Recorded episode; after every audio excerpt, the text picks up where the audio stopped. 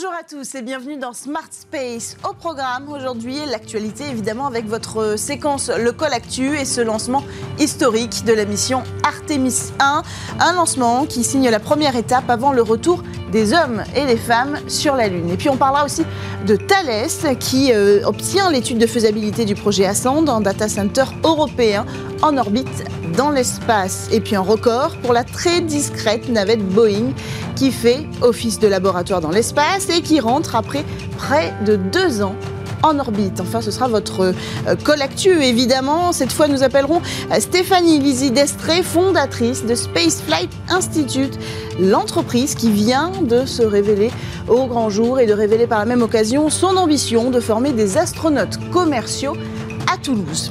Et puis après l'acti, c'est votre Space Talk et aujourd'hui nous aurons un entretien exceptionnel avec Philippe Baptiste, le président du CNES, à quelques jours seulement de voter le budget de l'ESA pour les trois prochaines années, la ministérielle qui aura lieu à Paris. Nous allons revenir ensemble sur les défis du secteur français et la position euh, du secteur spatial français au cœur de l'Europe spatiale. Voilà pour le programme d'aujourd'hui. On démarre avec l'actualité sur Bismart.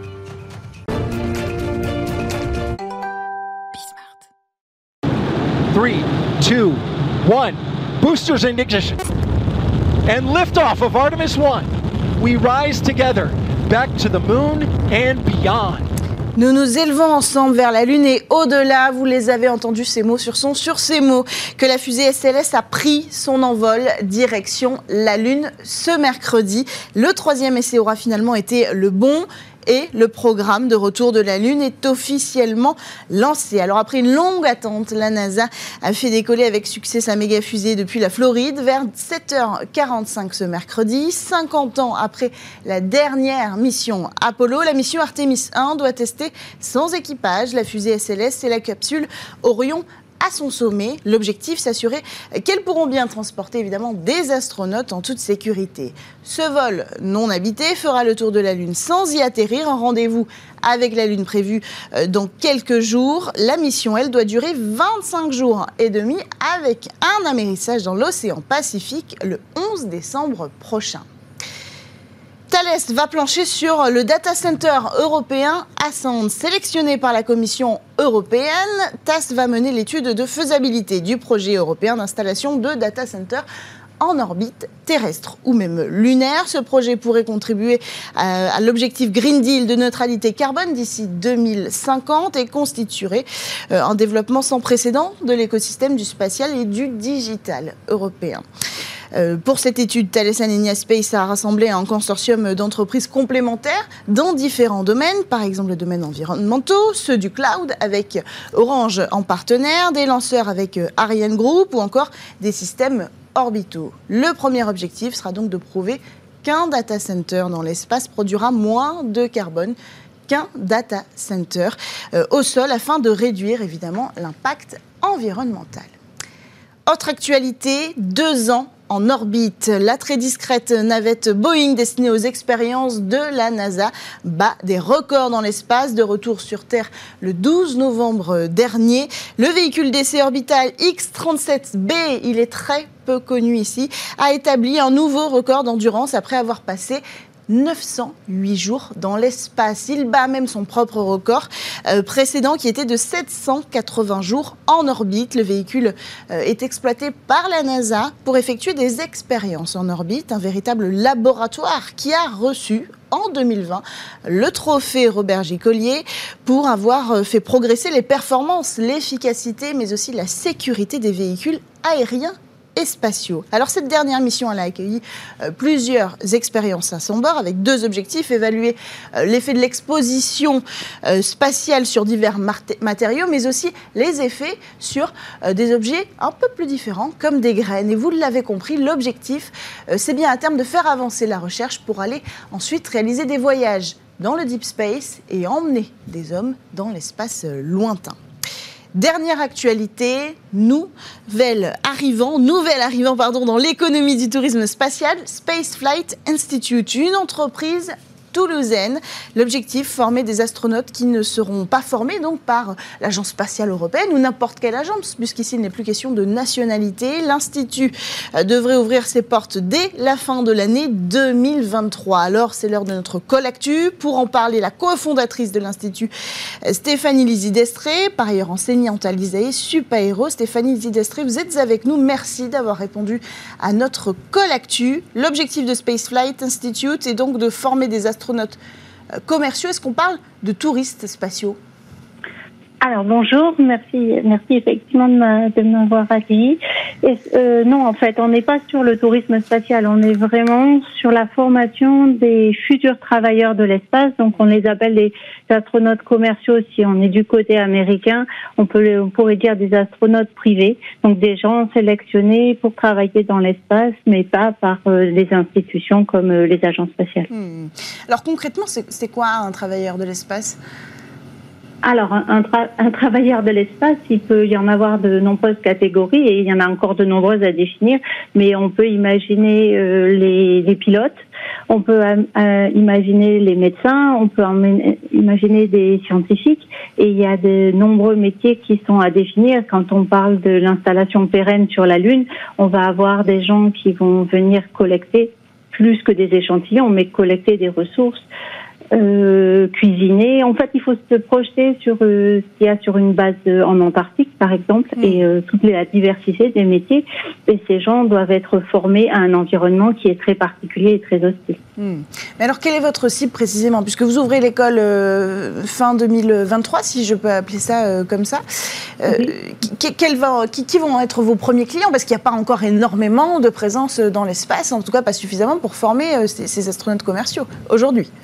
Tout à fait. Donc c'est pour ça qu'on a une offre de formation qui est un peu plus complète. Le, le, le diplôme d'astronaute commercial et euh, notre produit phare, je dirais, mais on s'intéresse à tout ce qui est les autres métiers qui peuvent être en support, notamment les gens dans les centres de contrôle, dans les concepteurs de, de, de systèmes pour ces missions-là. Mmh. Donc euh, ben, on s'adresse aux individus qui sont intéressés par ces thématiques-là, mais également aux industriels qui veulent faire évoluer leur personnel vers des métiers qui sont beaucoup plus d'expertise aux académiques et aux chercheurs, euh, mais également aux agences spatiales qui sont émergentes et qui n'ont pas encore de programme d'astronautes ou qui n'ont pas encore les installations et tout, tout le, retour d'expérience des grandes agences, mais également aux nations également qui pourraient euh, vouloir euh, avoir leur propre cohorte d'astronautes. Hmm. Est-ce que vous avez déjà pu avoir des discussions, par exemple, avec le CNES Complètement. En fait, on, est, on a été sélectionné par le programme Tech the Moon du CNES. Mhm. Et euh, grâce, à, grâce à cette sélection-là, on est accompagné euh, par le CNES euh, qui nous apporte toute son expertise et son, ses connaissances et qui soutient le développement de notre projet. Hmm. Donc toute la formation aura lieu à Toulouse. Vous avez les infrastructures pour? Alors, l'essentiel de la formation se fera à Toulouse, effectivement. Euh, on a la chance de travailler avec bah, des instituts comme Super-Héros, dont je suis issue, mais aussi le CNES qui peuvent nous accueillir, euh, mais également peut-être euh, d'autres partenaires avec qui on discute, qui sont dans le sud-ouest en tout cas. Et ensuite, il y a une partie aussi qui se fera aux États-Unis dans des installations pour, pour tout ce qui est entraînement pratique avec qui on a discuté et avec qui on a des partenaires, parce que l'entreprise, en fait, elle a deux structures, une aux États-Unis et une en Europe, euh, à Toulouse, effectivement. Merci, euh, c'est Stéphanie Lizy-Destré d'avoir pris le temps de, de, nous présenter euh, en quelques mots les ambitions de Spaceflight Institute. On suivra de près votre parcours et puis peut-être que vous pourrez revenir en parler avec nous sur l'avenir de ces astronautes commerciaux qui constitueront peut-être demain un marché important. voilà pour. Merci d'avoir participé. Voilà pour le Collectu. On enchaîne avec le Space Talk sur Bismart.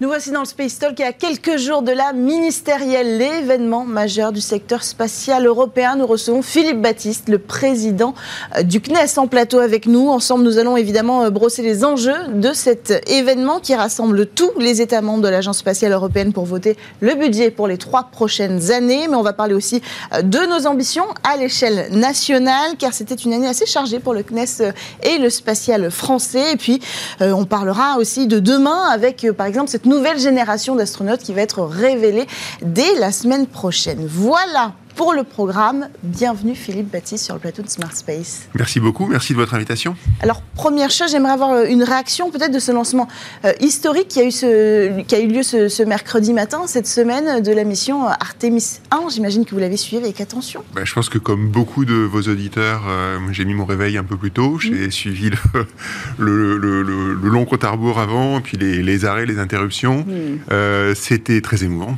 c'était quand même très très émouvant parce que c'est le retour, euh, c'est le retour sur la lune. Euh, donc c'était quand même un, voilà, c'était un, c'était un grand moment.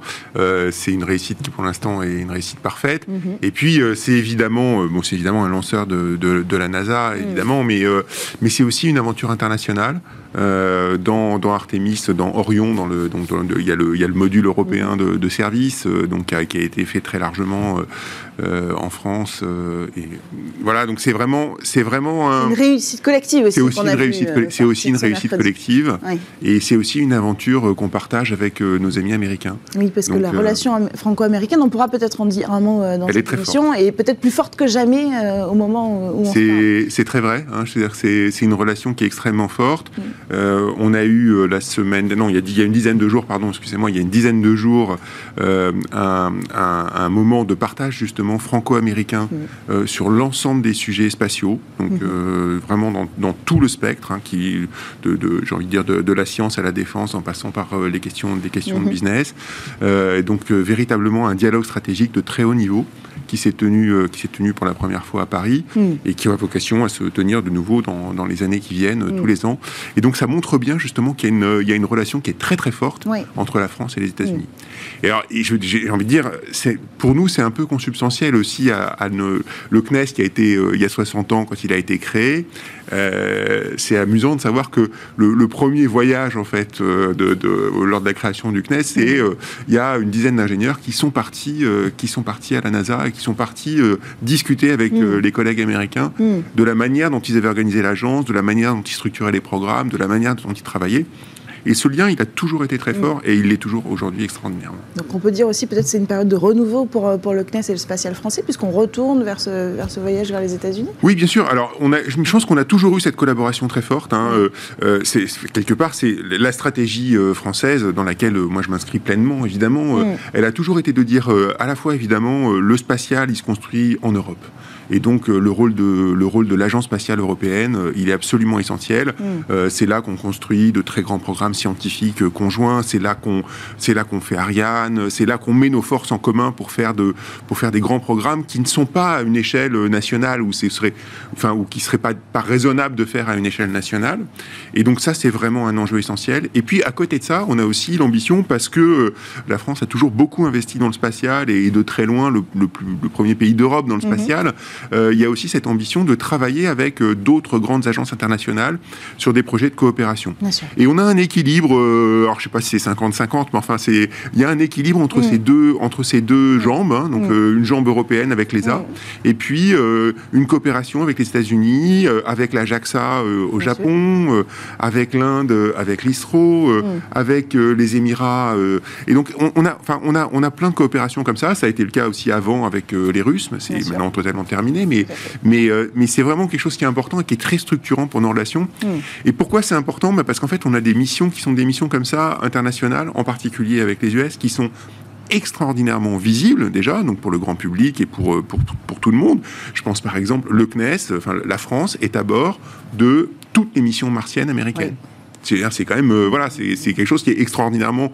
Et c'est au-delà de la visibilité, parce qu'évidemment, on est content d'être visible, mais au-delà de ça, c'est aussi nos équipes de scientifiques qui ainsi peuvent récupérer les données de ces missions hmm. et donc être en fait ben, dans le travail de, de, de, l'analyse de ces données et donc dans le travail scientifique qui est derrière. Donc c'est vraiment fondamental d'avoir ça. D'avoir des bonnes relations. Alors dans quatre jours vont débuter les négociations euh, pour voter le budget de l'Agence spatiale européenne qui demande, euh, d'après Joseph H. 18,7 milliards euh, d'euros, soit une augmentation de 25% du budget par rapport à il y a trois ans, au budget obtenu il y a trois ans. Est-ce que la France va proposer un budget en conséquence alors, tout dépend de ce que vous appelez un budget en conséquence, mais... Est-ce qu'on va suivre cette augmentation Non, mais la France... Alors, bon, d'abord, il faut comprendre la mécanique. Hein, C'est-à-dire que euh, on a des discussions, en fait, la préparation de la ministérielle se fait déjà depuis des mois et des mois. On a eu des discussions, euh, des groupes de discussion avec l'ensemble des 22 autres États, qui étaient d'ailleurs présidés par la France et l'Allemagne. Euh, on, a, on, a, on, a eu, on a beaucoup travaillé déjà pour identifier les programmes qui étaient susceptibles d'être financés. Mm. Donc, en fait, qu'est-ce qu'on... Aujourd'hui, on en est où? On a, au niveau de l'ESA une liste de programmes dans des domaines très variés. Hmm. J'ai envie de dire tous les secteurs du spatial en dehors des activités de défense et de sécurité qui ne sont pas dans le périmètre de l'ESA. Hmm. Et à ce point-là, la France y était très attachée à ce, point-là. Mais hmm. euh, donc en dehors de, ça, donc vraiment sur tout le spectre de l'observation de la Terre, euh, de la question euh, de l'exploration, de la science fondamentale. Enfin, vraiment, il y, a, y, a, tous les sujets. Et on regarde dans ces sujets, en fait, les programmes susceptibles d'être financés, où on sent qu'il y a un intérêt, qu'il y a un intérêt alors là, c'est les deux, politique, technologique. Exactement. Il y a beaucoup d'ambition autour de ces budgets. Hein. Et, à la fin, et là, pour l'instant, on est, on est là, il y a des listes derrière et des mm. demandes de l'ESA. Donc les, les, les, chiffres que vous mentionniez, c'est la somme de toutes les, ces ambitions. Et puis là, maintenant, on arrive au moment de vérité, puisqu'en fait, chaque pays derrière regarde en fait dans ce menu ben, euh, ce qui l'intéresse ou ce qui l'intéresse pas. Hmm. Et puis, euh, ben, il y a le moment de vérité qui arrive donc mardi et mercredi prochain, où euh, tout le monde va progressivement sortir sa copie, hein, donc, hmm. et dire, ben, en gros, ben voilà, moi je veux mettre tant d'argent sur ce programme-là parce que c'est stratégique pour moi, tant d'autres sur celui-là, etc. Hmm. Et puis avec des jeux, vous hein. pouvez imaginer. Chaque, État pourra choisir sur quel projet il met Exactement. C'est ça le principe de l'ESA, hein. c'est-à-dire que l'ESA est missionné par les États, par les États membres, pour réaliser des programmes, mm. mais qui sont quand même des programmes qui sont décidés par les mm. États. Mm. Hein comment vous avez préparé ça? C'est Bruno Le Maire, hein, euh, ministre de l'économie, qui va porter les sujets pour la France. Vous avez préparé avec lui les négociations? Ah bien sûr, oui. Euh, euh, donc un, très gros travail avec, avec évidemment le, ministre et avec ses équipes, mais aussi avec le ministère de l'enseignement supérieur et de la recherche, puisqu'il y a énormément des sujets ESA qui sont des sujets de science, hein, science et observation de la Terre, qui sont vraiment, qui sont vraiment au cœur du, au cœur du. Donc c'est vraiment une équipe de France euh, euh, qui a été, euh, enfin, qui a travaillé pendant des mois et des mois, hein, je veux dire, pour essayer de, alors à la fois à un niveau technique, mais aussi sur des questions plus politiques, pour essayer justement de définir un mandat. Hmm. Quelque chose qui est fondamental et, sur le, vraiment qui joue, un, je crois, qui est clé hein, dans la manière dont on a préparé ce travail-là, et c'est pour ça que je, on aborde ça avec, avec confiance et avec beaucoup de sérénité c'est qu'on a vraiment essayé de travailler en partant d'abord d'une ambition qui a été posée par la Première ministre.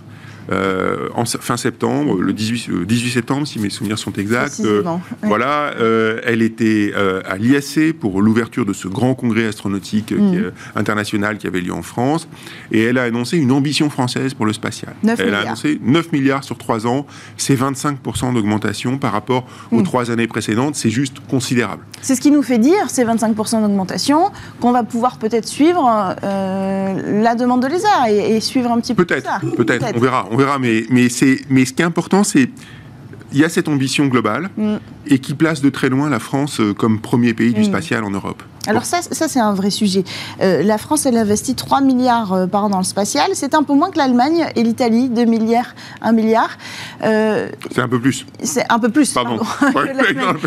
vous, faites bien de le, préciser. c'est un vrai sujet, ça. Qui investit le plus Alors, il se murmure que la dernière ministérielle, l'Allemagne a réussi finalement à placer plus. Est-ce qu'il y a toujours cette compétition? Est-ce que plus que jamais, aujourd'hui, il y a un vrai enjeu de négocier, de négocier et d'arriver peut-être à mettre un peu plus que l'Allemagne? Parce qu'il y a toujours cette question de retour de budget euh, qui a son importance. On l'a vu avec Vernon, par exemple. Est-ce que ça fait partie voilà, des enjeux de la France donc très clairement, d'arriver à être coup de avec l'Allemagne. Je crois que c'est vraiment très très clair justement dans la, dans la logique dans laquelle on a voulu travailler. Euh, la question de la course à l'échalote avec l'Allemagne euh, n'est pas un moteur. Et donc honnêtement, enfin c'est pas moi c'est pas mon sujet. Mhm. Mon sujet ça a été de dire on a une ambition française qui est extrêmement forte. Globalement, on met beaucoup plus d'argent sur le spatial que tous les autres pays euh, d'Europe, y compris l'Allemagne et, l'Italie. 50% hmm. du spatial européen est en France. Hmm. Donc quelque part, le sujet de faire la course, c'est pas moi, c'est pas c'est pas ça mon sujet. Hmm. Euh, et donc le sujet, c'est de savoir en gros sur les différents sujets. Maintenant que cette ambition a été fixée par la première ministre, sujet par sujet, comment est-ce que on maximise l'effet de ce, de ce budget et de cet investissement? Quel est le bon canal? Est-ce que c'est l'ESA Est-ce que c'est en passant par France 2030 Oui. Est-ce que c'est en faisant un contrat directement à telle ou telle entreprise, grande, petite, start-up ou PME Est-ce que c'est en faisant un programme euh, avec le CNES Et donc, c'est vraiment, vraiment, ça a été ça notre logique, une logique très cartésienne. hein. On a vraiment découpé euh, le, le champ en, tranches, on a regardé effectivement morceau par morceau, et on a vraiment fait ce travail-là avec euh, justement les différents ministères, euh, la communauté scientifique, les industriels. Donc vraiment, c'est vraiment toute l'équipe qui a travaillé ensemble, toute l'équipe de France, et on est arrivé euh, à un budget, à une proposition, et, et c'est et c'est comme ça. Et si à la fin on est devant l'Allemagne ou derrière l'Allemagne, c'est- mon sujet est pas là. Euh, la- ça la- peut avoir des conséquences. C'est ça la question. essentiellement médiatique. Euh, mais ce que je veux dire, non, ce que, ce que je veux dire, c'est que derrière le, le, le, vrai sujet, en fait, c'est que on a cette capacité en France Oui. de financer le spatial avec plein D'autres de cas. tuyaux différents. Bien sûr. Euh, ce- que les autres pays ont peut-être un peu moins, Mm. d'accord Euh, et, et- et donc, Donc c'est un, avantage. et, c'est- Et tout ne se jouera pas non Exactement. plus sur cette initiative. C'est ça qui est fondamental. Et donc, ça veut dire quelque part, vous ne mesurez pas euh, l'effort de la France Mm. dans le spatial à l'aune du budget qu'on va mettre à l'ESA. Alors C'est un morceau. peut-être qu'on peut le Ça détailler. va être un gros morceau. Et je suis Ouais. pas du tout en train de dire qu'on va avoir une petite contribution. hein. Évidemment. Je crois vraiment qu'on va avoir une, une- La France sera là, sera très présente. Mais, mais, mais c'est- je veux dire, c'est pas le seul sujet. Hmm. Alors justement, on a dit 3 milliards d'euros euh, euh, par an investis dans le spatial euh, par la France. Euh, vous parlez souvent de l'importance de chaque euro investi. Quels sont les meilleurs vecteurs d'investissement en France aujourd'hui? Eh ben, ça dépend. Eh ben, ça dépend. Ça dépend d'un sujet à l'autre. Oui. Euh, moi, j'ai envie de dire, euh, si par exemple vous regardez, euh, euh, je sais pas moi, des questions euh, très industrielles Mhm. où on a envie de soutenir notre activité, de soutenir notre économie Mhm. dans un monde du spatial qui est de plus en plus compétitif, Mhm. ben moi, je suis assez convaincu aujourd'hui que sur un certain nombre de sujets, il faut avoir une ambition nationale peut-être plus ciblée, Mhm. plus précise, vraiment dédiée à nos besoins. Euh, sur de très grands programmes scientifiques euh, conjoints en Europe, Hmm. on a vraiment besoin fondamentalement de l'ESA, on a besoin Bien de sûr. travailler ensemble. Donc voilà, c'est pour ça que au niveau national, pour ça que sont réponse- les pistes d'investissement les plus intéressantes? Ah ben, moi, je pense qu'aujourd'hui, euh, au niveau national, on, Mm. on a, on a un écosystème du New Space qui se développe très très vite. Il faut qu'on soit capable de le, de le soutenir efficacement. Et le soutenir, c'est pas simplement pour le plaisir de soutenir à bout de bras des, des, des, des- des startups. c'est pas ça le sujet. Ouais. C'est le soutenir. Pourquoi? Parce qu'on pense fondamentalement que derrière, il y a des, il y a des, il y a des, il y a, il y a des les racines, où il y a le- les prémices euh, Mm. d'un nouvel écosystème du spatial qui est en train de se construire, et que les futurs primes de demain, ce seront non seulement ceux qu'on a aujourd'hui, mais plus d'autres qui vont venir de ces startups. Mm. Et on a besoin de financements qui sont très agiles, très rapides, à travers de l'achat, de l'achat de services, à travers de l'achat de matériel, Mm-hmm. à travers des contrats qui sont des contrats de, de- de long terme pour soutenir ces entreprises. Mm. Et on pense que l'environnement national va être extrêmement agile pour faire ça, et extrêmement euh, susceptible de faire ça.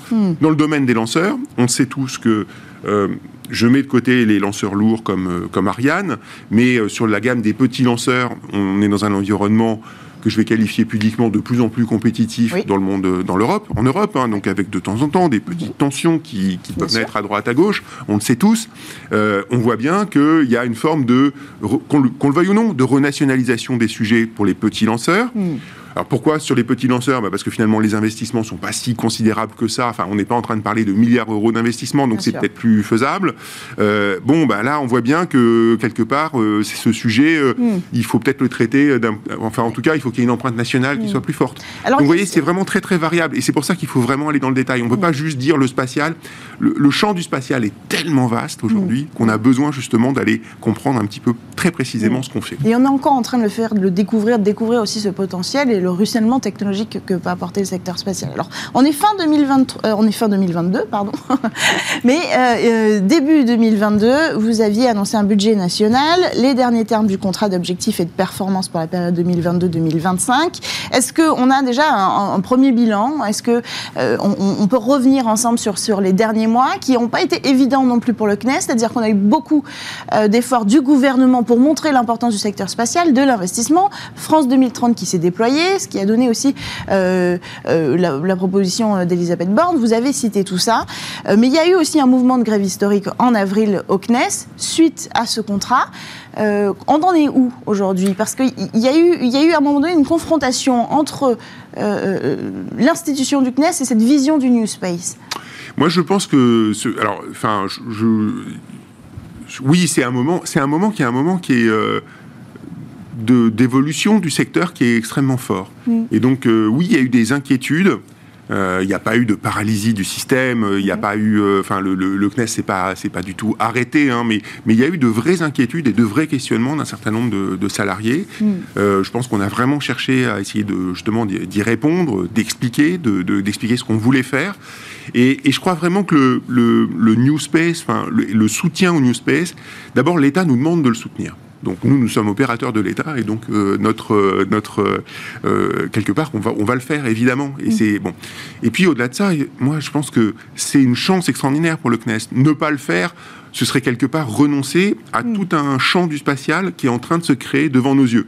On a toujours été pionnier et on va continuer à le faire et on va être pionnier aussi justement en, en aidant justement ce secteur à se développer. Alors évidemment, c'est une petite révolution pour nous parce que ça change nos méthodes de travail, ça change notre manière de- de- de- d'appréhender justement les projets. Comme je dis souvent, il y a une start-up par semaine qui se crée dans le spatial en France. Euh, ça veut dire que clairement, il y a des gens nouveaux qui vont nous voir, qui viennent nous voir, qui, qui veulent de l'aide. Il y a la Euh, rencontre aussi avec le monde de la tech qui arrive et qui bouleverse aussi. euh, Exactement. Et donc tout ça, tout ça fait un, fait un, ça frotte. Donc c'est voilà. Et donc euh, oui, c'est parfois c'est compliqué. Ça questionne nos méthodes de travail. Ça, ça veut pas dire non plus que tous les gens qui viennent nous voir euh, vont tous avoir des idées géniales et qui vont demain matin vont tout être euh, sur le marché. Donc on a aussi besoin justement de savoir qui on, comment on va soutenir, qui on va soutenir. Mm. Donc c'est vraiment un sujet qui est, qui est un sujet. C'est passionnant parce que c'est une grande évolution pour l'établissement, Mm. tout en maintenant nos missions fondamentales. C'est ça qui est compliqué aussi, hein, c'est que évidemment c'est quelque chose de nouveau, mais à côté de ça, on n'est pas du tout en train de dire qu'on est en train de renoncer à ce qu'on faisait précédemment, parce que c'est toujours là, on est toujours au service des scientifiques. C'est ça notre quand même notre, la colonne vertébrale du CNES, c'est le service justement à la communauté scientifique d'un côté, et puis à la défense aussi, hein, au ministère des Armées à travers la DGA. Donc puisqu'on a vraiment un rôle dual, hein, on travaille sur les deux, sur les sur ces sur ces deux pieds-là, Ouais. et donc ça évidemment ça, ça reste au cœur de notre activité. Mm. Alors un dernier mot avant, avant qu'on conclue cet euh, entretien. À quelques jours de la ministérielle, la nouvelle sélection des astronautes va être euh, dévoilée. Est-ce qu'on peut espérer voir un Français ou une Française dans cette sélection? Est-ce que c'est important?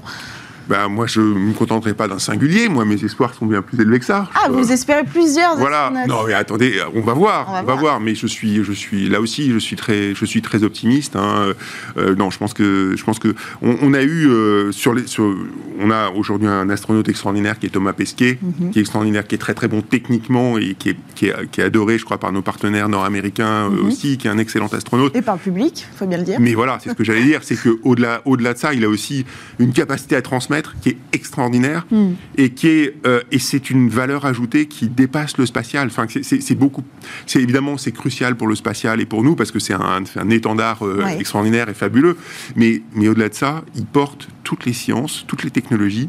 Euh, Il y, a, il y a une identification évidemment de tous les jeunes euh, Mm. là, dans- derrière, derrière Thomas. Donc c'est fabuleux. Euh, et, et moi j'ai envie de dire, c'est pour ça qu'on a besoin aussi des astronautes. C'est non seulement pour faire des manips là-haut qui sont très complexes et au service de la communauté scientifique, Mm. mais c'est aussi pour l'image de confiance dans le progrès qu'ils portent. Et donc ça c'est fabuleux. Et j'espère bien qu'on aura euh, un ou deux autres astronautes bientôt. On verra. Résultat la semaine prochaine. Merci Philippe Datis d'avoir pris le temps euh, de faire cet entretien avec nous à quelques jours de ce rendez-vous euh, majeur pour le secteur spatial. On se retrouve donc la semaine prochaine. Smart Space sera sur place à la ministérielle qui aura lieu à Paris et vous découvrirez la semaine prochaine une émission spéciale dédiée à cet événement. Ce sera l'occasion de découvrir la nouvelle sélection des astronautes. Merci à tous de nous avoir suivis. À bientôt.